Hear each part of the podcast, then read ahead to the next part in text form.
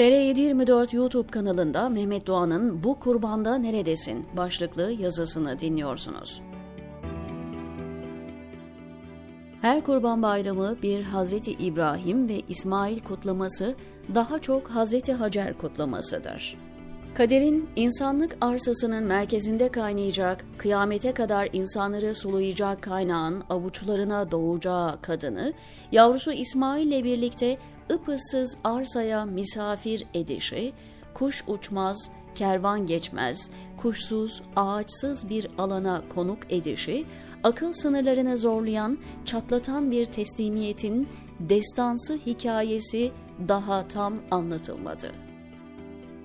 Batılı feylesofun idrakine zorlayan İsmail'in kurban edilişini korku ve titreyişle kaleme almasının yanında, Hazreti Hacer'in Allah evinin arsasına, henüz yerleşime açılmamış bir toprağa tek başına bırakılışının korku ve titreyişten öte bir akıl almazlık, dehşet ve ürperti, hayret ve hayranlık ve ifadesi çok zor duygular tufanıyla insanı kuşatması çok daha önemli değil mi? Bütün insanlık tarihinin en ibretlik tablosu bu olmalı değil mi? Tarihte insanlar tek veya toplu sürgünler yaşadı, göçler yaşadılar. Hazreti Hacer ve İsmail örneği ne sürgün ne de göçle açıklanabilir. Bu eşsiz, örneksiz tek bir olay. Hikmet ve ibret dolu eşsiz bir olay. Eşiniz, can yoldaşınız sizi kucakta bebeğinizle alacak, aylarca süren yolculuktan sonra hiç bilmediğiniz, adeta başka bir gezegene götürüp bırakacak ve arkasına bakmadan da dönüp gidecek. Ve siz arkasından koşup, "İbrahim, bizi burada bırakıp nereye gidiyorsun?" diyeceksiniz. Ama zemzem içindeydi Hazreti Hacer'in. Allah evi gönlündeydi kutlu ananın. Bunun için sorar tekrar, "Bunu Allah mı istiyor?"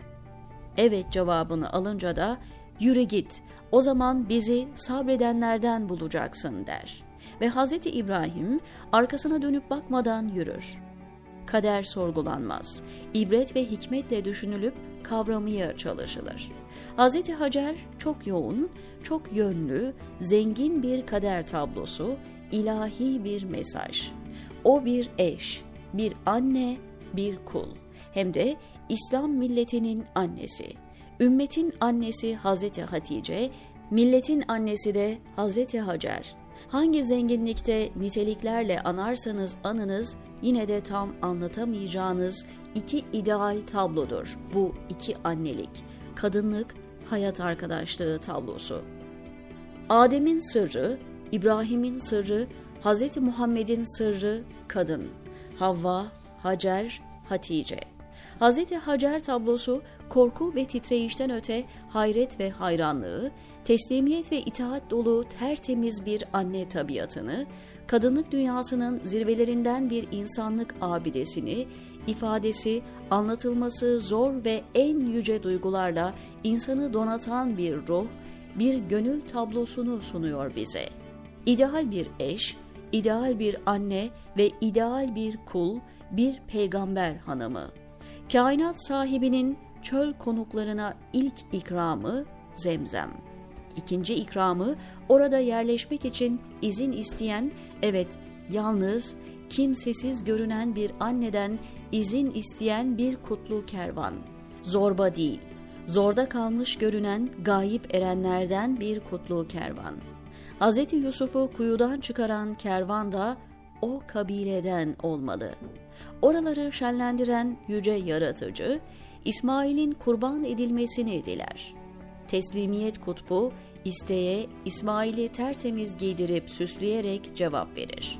Bayrama gönderir gibi süslenir, kınalanıp sürmelenir İsmail. Baba teslim, ana teslim, İsmail teslim. Baba, sana emredileni yap diyen bir yüce ruh. Ve şeytan ortada şaşkın, sefil. Taşlanıyor, kovuluyor, sürgün ediliyor. Bütün ayartılarıyla, vesvese ve desiseleriyle def ediliyor. Teslimiyet abidesi kutlu aile, göklerden indirilen yakınlık köprüsüne, razılık makamına yükseltiliyor. Koç geliyor, kurban geliyor. Kâbe kuruluyor. Temel bulunup üzerine kutlu yapı örülüyor. Baba oğul, usta ve çıraklığında ev tamamlanıyor. İnsanlık evi, İslam milletinin evi yükseliyor. İbrahim ve İsmail geleneği, Hazreti Hacer sütü ve zemzemiyle beslenen Allah'a yakınlaşma yolculuğu, yol yol, kol kol, kafile kafile dünyanın dört bir yanına zemzem taşıyor. Harçlarına zemzem ve gözyaşları katılan evler, mescitler kuruluyor. Kurbanlar, insanlar arasında İbrahim ve İsmail mayalı. Hazreti Hacer şefkati ve merhametiyle yoğrulu bir akrabalık, kardeşlik oluşturuluyor.